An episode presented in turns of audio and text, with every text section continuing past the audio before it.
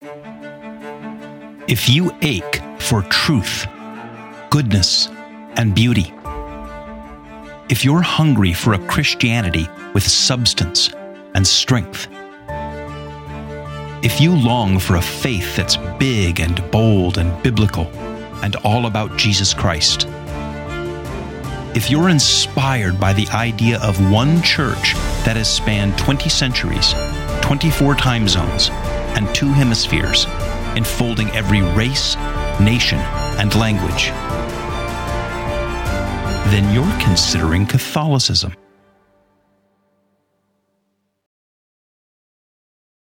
Welcome to Considering Catholicism. To all of you regular listeners, hey. But if this is your first time, my name is Greg, and this podcast is two years old this week. Whether you're a non Catholic who's curious about the faith and the church, or a Catholic who wants to learn more, this show's mission is to excite and educate you about historic Catholic Christianity and to equip you to live, share, and defend it in the 21st century. We've got a website, consideringcatholicism.com. And if you go there, all of the episodes have been categorized by topic. You'll find some videos there on various topics. You can listen to my story, learn who I am and why I do this and what the purpose of this whole thing is. And you can send me a comment or a question because I do my best, which isn't always good enough, to answer those either on the air or off. Now, before we get to today's topic, let me catch you up with some recent news about some of our regular guests.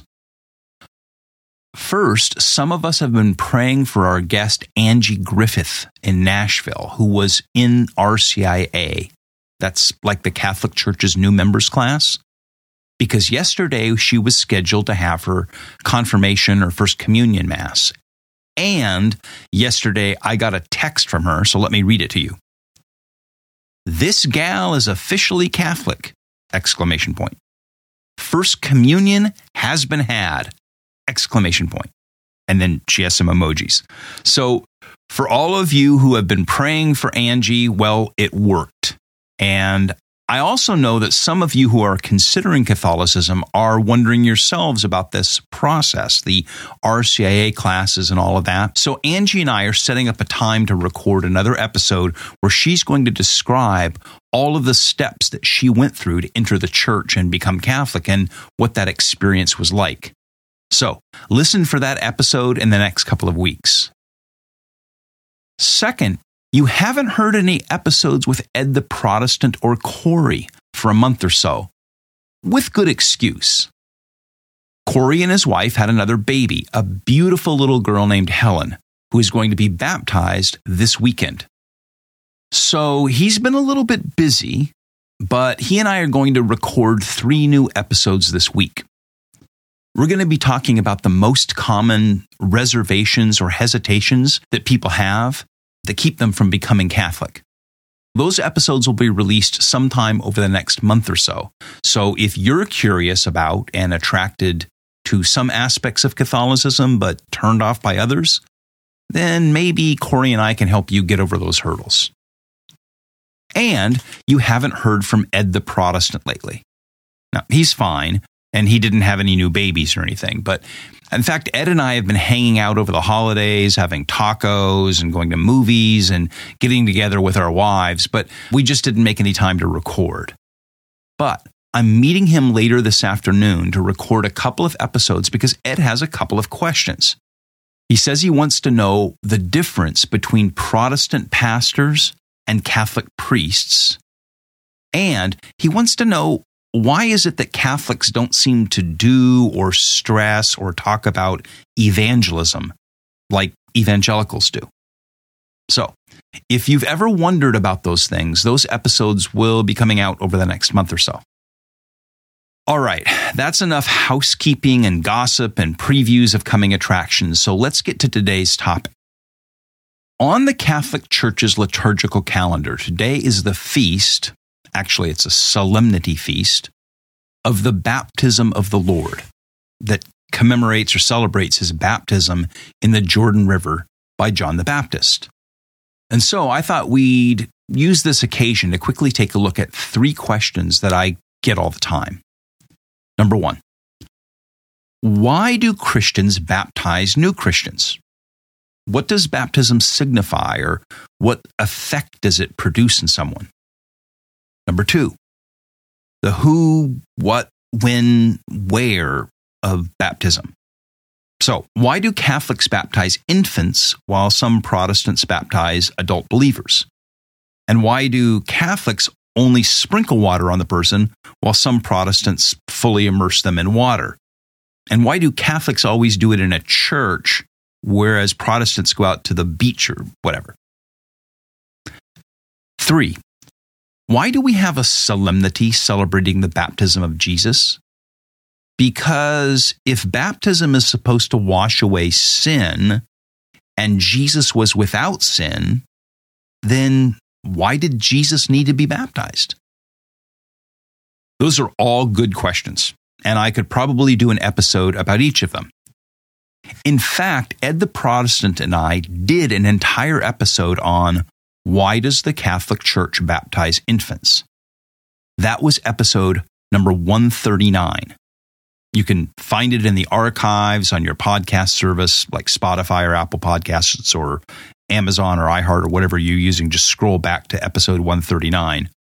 Or you can head over to consideringcatholicism.com and look in the episode archives there, episode 139. But real quickly, let me try to answer these three questions for today. First, why do Christians baptize new Christians? Well, the simplest answer is because Jesus told us to. The last thing that he said in the Gospels, really his final instructions to us before he ascended into heaven, is known in Protestant or evangelical circles as the Great Commission. Catholics don't really call it that. It's kind of funny. Since I entered the church a couple times, I refer when I'm teaching a class or something to the Great Commission, and I get these blank stares. But every Protestant or evangelical knows that Matthew chapter 28, verses 18 through 20, is the Great Commission. So Jesus said to his apostles before ascending into heaven, this is after he rose from the dead and before he ascended, he said, All authority in heaven and on earth has been given to me. Go, therefore, and make disciples of all nations, baptizing them in the name of the Father, and of the Son, and of the Holy Spirit, and teaching them to obey everything that I have commanded you. And remember, I am with you always to the end of the age. So, our mission, given by Jesus, is to make disciples with two conditions. First, that we baptize them, and second, that we teach them to obey everything that He has commanded. Baptism is the essential rite. That's right, R I T E as in a ceremony, not right like R I G H T, like your rights. It's the essential ceremonial rite that marks someone entering the church. And it begins the process of them learning everything that Jesus commanded so that they, hopefully, can become obedient to those commands. Therefore, all Christians baptize new Christians because, well, Jesus said to. He made it the threshold, the door into the church. But beyond that, though, what exactly happens in a baptism? Is it just a ceremony? No, it's not just a ceremony, it's a sacrament. The difference is that a ceremony is on the surface, it's something visible that you do, but a sacrament is a visible sign of an invisible, fundamental change that occurs inside of a person. So, all Christian churches and denominations recognize sacraments, although they don't all understand them in exactly the same way. But all Christians recognize that the sacraments begin with baptism. Catholicism understands the invisible change that takes place in the sacraments as an ontological transformation in the person. Now, ontological is a fancy word in philosophy that means the being or the essence of a thing, what, what it is. And so the sacraments bring about a fundamental transformation of the being or essence of a person and their soul. That's why in Catholicism, marriage isn't just a contract, it's a sacrament. Because a married man or a married woman is a fundamentally, ontologically different kind of person than an unmarried man or woman. The sacrament of confession isn't just a counseling session in which you unburden yourself. The sacrament itself occurs when the priest absolves you of your sin and you become reconciled with God because a soul that is reconciled with God is a fundamentally different soul than one that is in mortal sin and alienated from God. So, baptism is a sacrament because it produces this fundamental shift in a person, body and soul. Before baptism, they were not a part of the mystical body of Christ, which is the church. But after baptism or in baptism, they become part of that body. That can never be undone you may stop attending church. You may stop believing in God. You may renounce your baptism, but you can never unring that bell. God has put his mark on you, and it will mark your soul forever. Because of that mark, if you do neglect or wander away from or abandon the church, then you will be neglecting or wandering away from or abandoning the promises of Christ and the union with his mystical body, the church, that was sealed in your baptism. In the same way that because marriage is a sacrament in Catholicism, a man who abandons or divorces his wife and takes up with another woman is not a single man, he's an adulterer. You see, because the sacraments transform our identity in an ontological way. So let's move on to the second question for today, or it's really a sort of set of questions who, what, when, and where. In other words, who gets baptized, infants or believers? Why do some denominations fully immerse the person in water and some, like the Catholic Church, only sprinkle it on the forehead of the person being baptized? And where should someone get baptized? In a swimming pool or at the beach or in a church? Now, to answer those questions, let's start by going a little deeper on the internal ontological transformation that baptism signifies. Think of it this way the most obvious interpretation of baptism is what? Washing, right? I mean, you get in the water and the water, you know, washes away your sin like washing away dirt off your skin, right? That's the most obvious way to look at it. But it's not right. Now, again, I could do a whole episode on just this one point, but to condense it, according to scripture and the ancient teaching of the church, baptism isn't a ritual washing, it's a ritual drowning. Baptism doesn't represent cleansing, but death and rebirth. Baptism isn't a bath, it's a burial. What do I mean by that? Let's back up. The Hebrews were a desert people, and for them, waters or deep waters or the waters represented death. So think of the Old Testament prophet Jonah. Right? He's in rebellion against God, so he's running away. Uh, he's in sin. He gets on the ship. Uh, God's anger is being poured on him.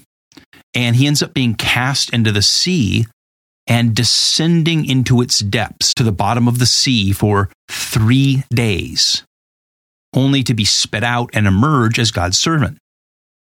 Now, in the Gospels, Jesus said that the sign of Jonah was a foreshadowing of his, Jesus' own death and resurrection. Right? This generation will receive the sign of Jonah just as Jonah went down into the depths of the sea for three days, so the Son of Man will go down into the grave for three days, only to rise again, reborn or resurrected.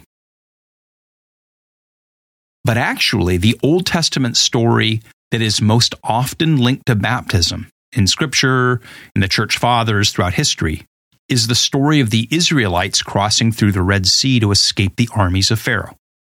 Think of it this way they were in slavery and bondage, and as they come up to the Red Sea, they're facing certain death.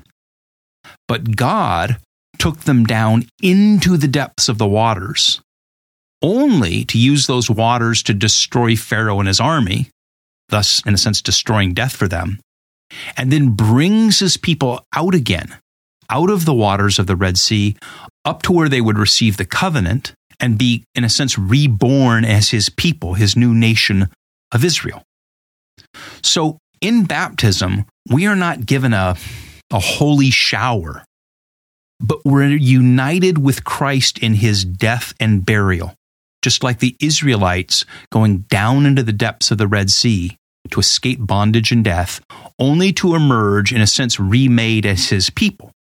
And so we go down in baptism to unite with Christ in his death and burial, his three days in the grave, only to emerge united with him in the promise of his resurrection.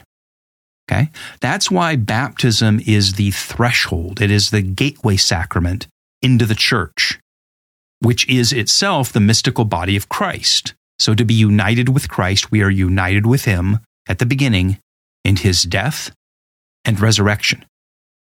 See, in baptism, we are born again, we are transformed, not in the flesh, but in the spirit. We enter into the community of faith that's formed by his resurrection. All right? Hope that made sense.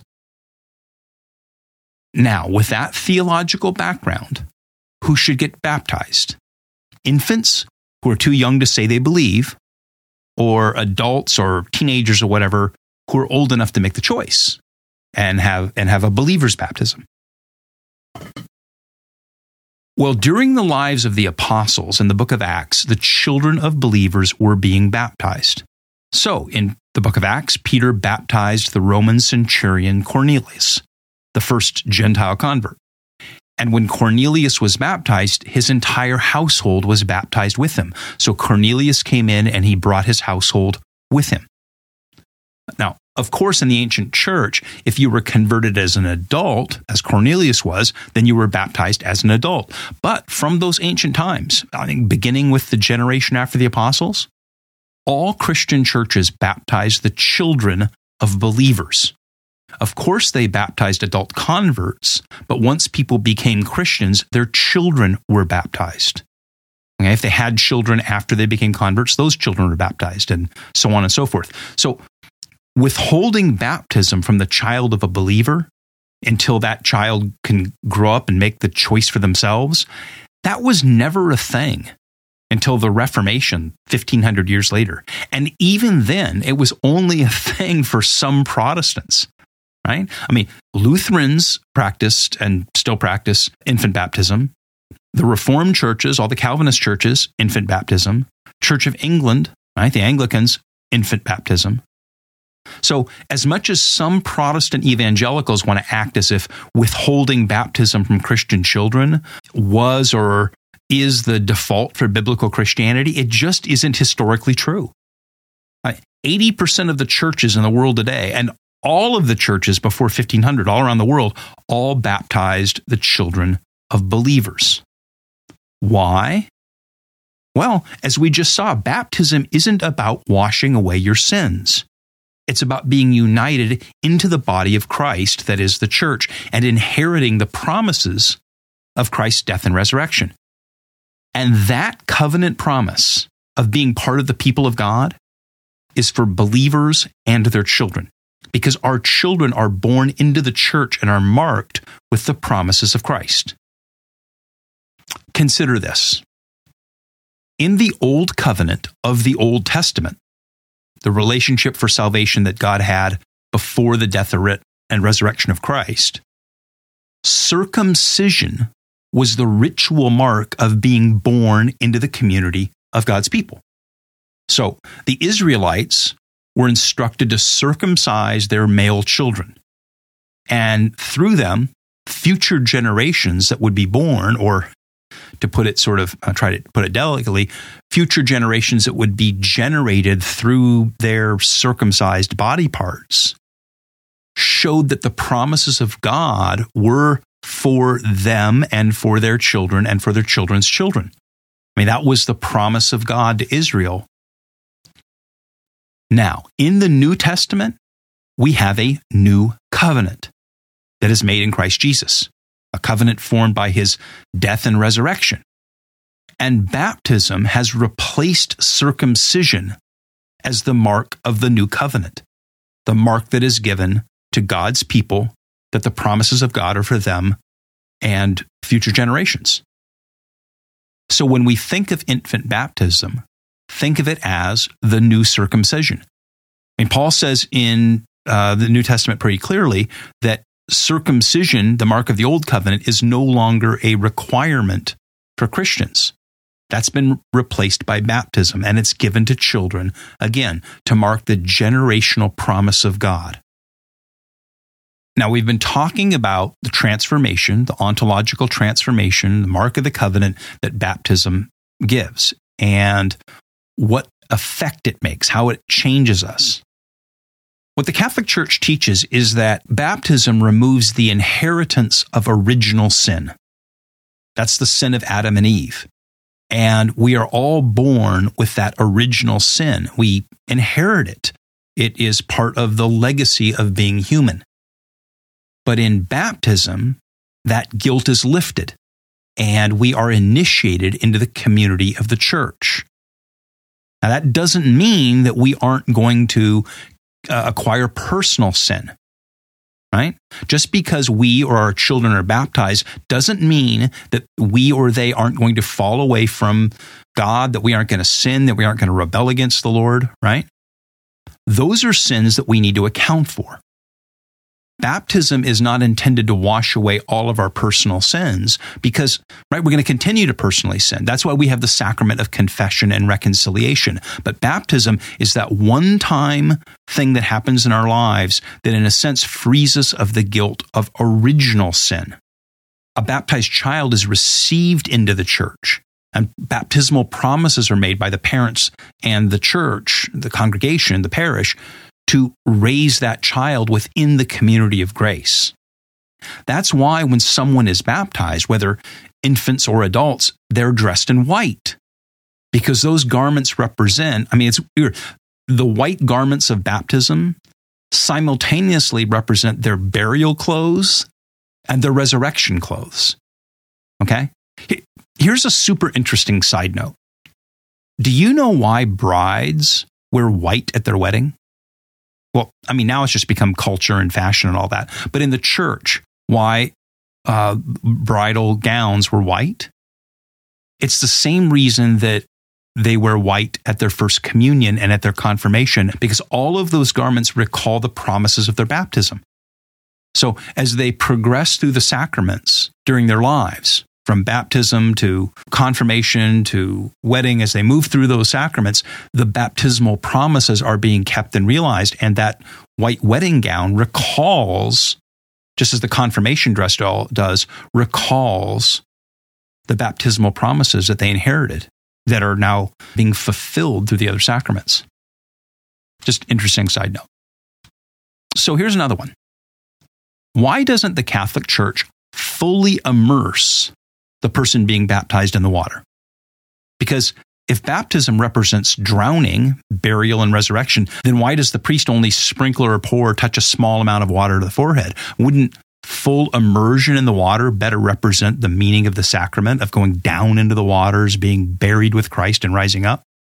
Well, yes, in many ways it would be a better symbol uh, better physical symbol to represent what's going on.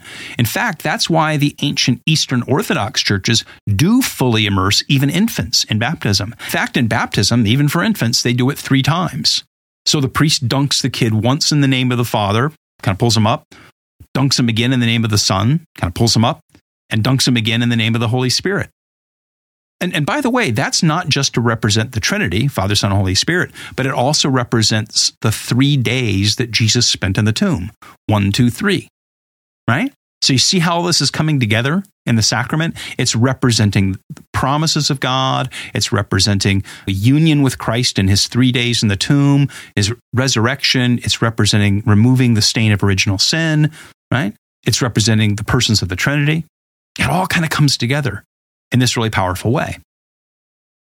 But then someone would ask, why doesn't the Roman Catholic Church in the West do the same thing and fully immerse? Well, uh, it, it did in the first centuries, and it stopped doing it, but not really for doctrinal reasons. It, it was more a liturgical practice that um, kind of developed for kind of practical reasons, a sort of practical evolution that kind of just became a, a, a cultural norm. So I've heard it explained a lot of different ways, um, right? In the ancient Mediterranean, you know, it's warm a lot, but in Western Europe, parts of Western Europe, can get really, really cold. So, uh, and churches in the Middle Ages or whatever didn't have central heat. So if you're in northern France in February in a stone cathedral with a stone font full of water that's about 35 degrees because there's no heat in the cathedral, sort of giving infants a cold plunge wasn't really practical, right? And also, as church architecture in the West developed, baptismal fonts in churches evolved architecturally and artistically to just to be more shallow. So you couldn't fit a, a person in there all the way. And, you know, in places water wasn't always clean, much less warm. And I've heard it pointed out that during the Black Death uh, or different plagues that came along, it was urgent to baptize children as soon as possible before they died.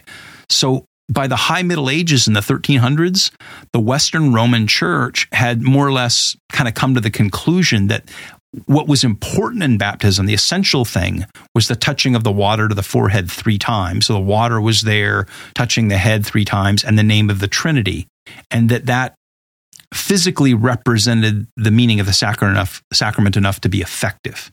And so in the 1300s, I think it was the Council of Ravenna declared that that was sufficient. And it just developed into liturgical practice in the Roman Catholic Church in the West. So there's not really a doctrinal reason why the Roman Catholic Church doesn't fully immerse, but that's our sort of liturgical practice. Okay? And that brings me to the last of these uh, who, what, when, and where questions um, the where. So, why do Roman Catholics baptize inside the church when evangelicals get to do it in cool outdoor locations like swimming pools and lakes and beaches and whatnot? Well, if you've been listening, I hope the answer is kind of obvious, right? Because baptism is the sacrament marking the entry into the church. It's not a private event to do in your backyard swimming pool or an extracurricular event to do at the lake or the beach. In baptism, the church welcomes and initiates new members. And so the sacrament is performed by a priest of the church within a liturgy within the church.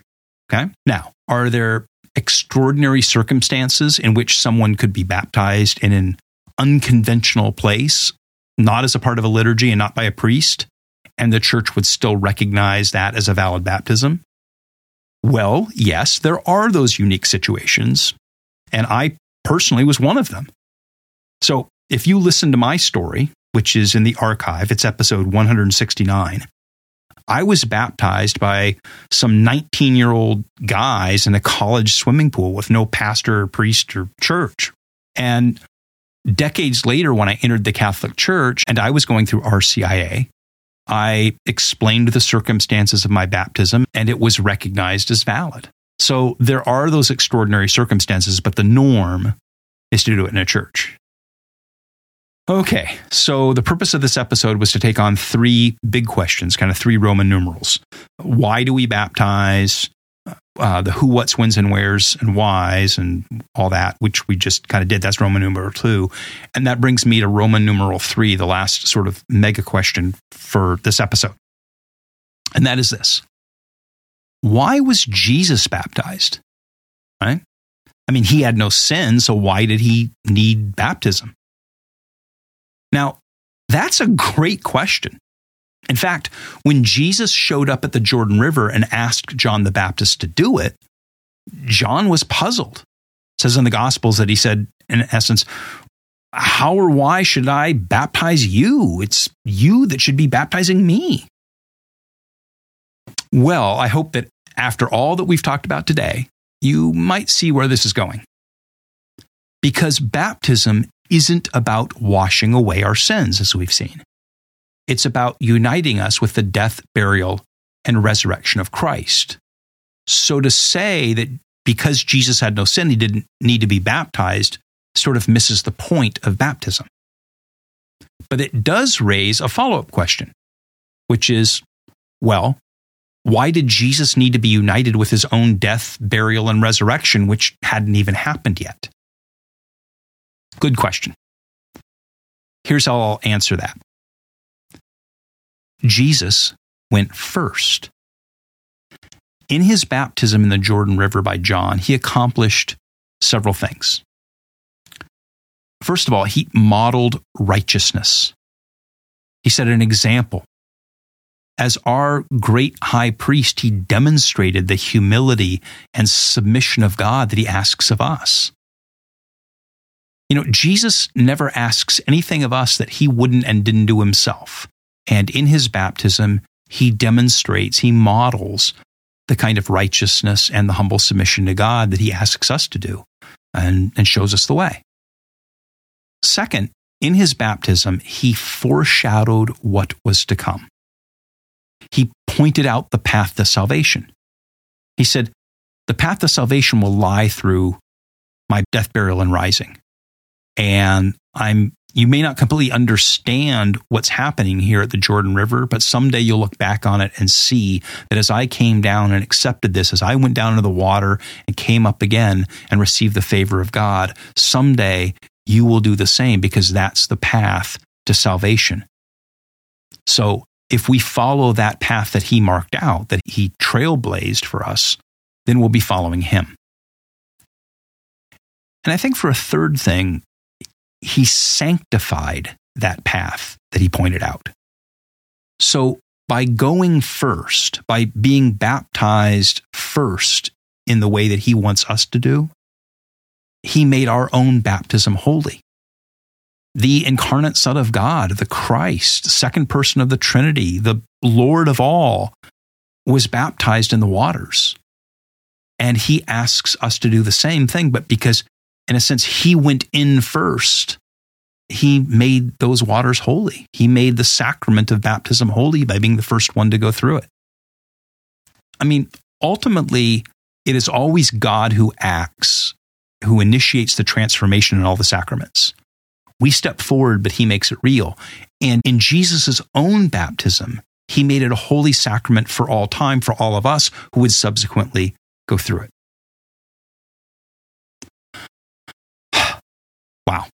So, baptism is a major topic in Christian theology. It's a major topic in Catholic doctrine. And it's one that Christian denominations argue about and can't get on the same page about for a lot of different reasons. And there was so much more that I could have said and clarified about everything in this episode. I, as I, I'm sitting here, I just feel like I, I skimmed the surface on the topic of baptism, the doctrines of baptism, and I hope I didn't just create more questions than I answered. I, I hope that I gave you today enough so that you understand baptism a little better but you'll want to continue to study, to learn, and to grow in your understanding. And there are a lot of great resources for that, a lot of great people you can tap, including talking to your own pastor, your own priest, if you if you're in a parish or or seeking out someone, or or if you have a follow up question, you can write me an email at consideringcatholicism at gmail.com and maybe I'll do a follow up episode or two and and explore baptism a little bit more. Okay. But that's all we've got time for today. Before we go, though, can I ask you to do three things for me? First, subscribe to the podcast on whatever podcast service you're using. It's interesting, in the last number of months, by and far, Spotify is pulling into the lead as the uh, podcast service that most of our downloads are coming on. I think like 50% of our downloads now are coming on Spotify and like, I don't know, 30% on Apple and then, you know, a bunch of others. So, anyway, wherever you are, Spotify, Apple, iHeartRadio, whatever, Amazon, whatever you're doing, will you hit the subscribe button? Because the more subscribers we have, the more we rise in the search algorithms. So that when people go to any of those services and they type in Catholicism or whatever, we're going to pop up and they're going to see the podcast. The second thing you can do for me is rate the podcast. Okay. All of those services have some kind of a rating and review. You can click five stars, four stars, three stars. I hope it's five stars, but whatever. Click the number of stars because, again, the higher our ratings are, the more likely that we are to be seen. You know, they're going to show on the front page higher rated shows. And so we just really, as a ministry, want to become more visible, reach more people. So subscribe and rate and review if the podcast service lets you review. You can also go to our website and leave a review. Those are all important too for search. And then the final thing is would you consider supporting the podcast? So many of you have. It means so much to me. Every day we get a new supporter, your donations to help this podcast. I, this ministry is really making a difference in people's lives. I, I got an email just about an hour ago from somebody who really described that it's made a very, very profound difference in her life and the life of her family. And, you know, that's so meaningful. That's why I do it. That's why this is here.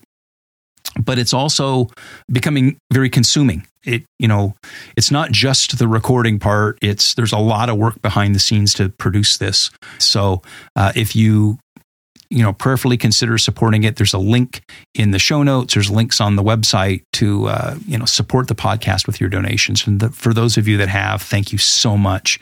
It is really making a big difference. Thank you. God bless. And hopefully you learned a little bit more about baptism today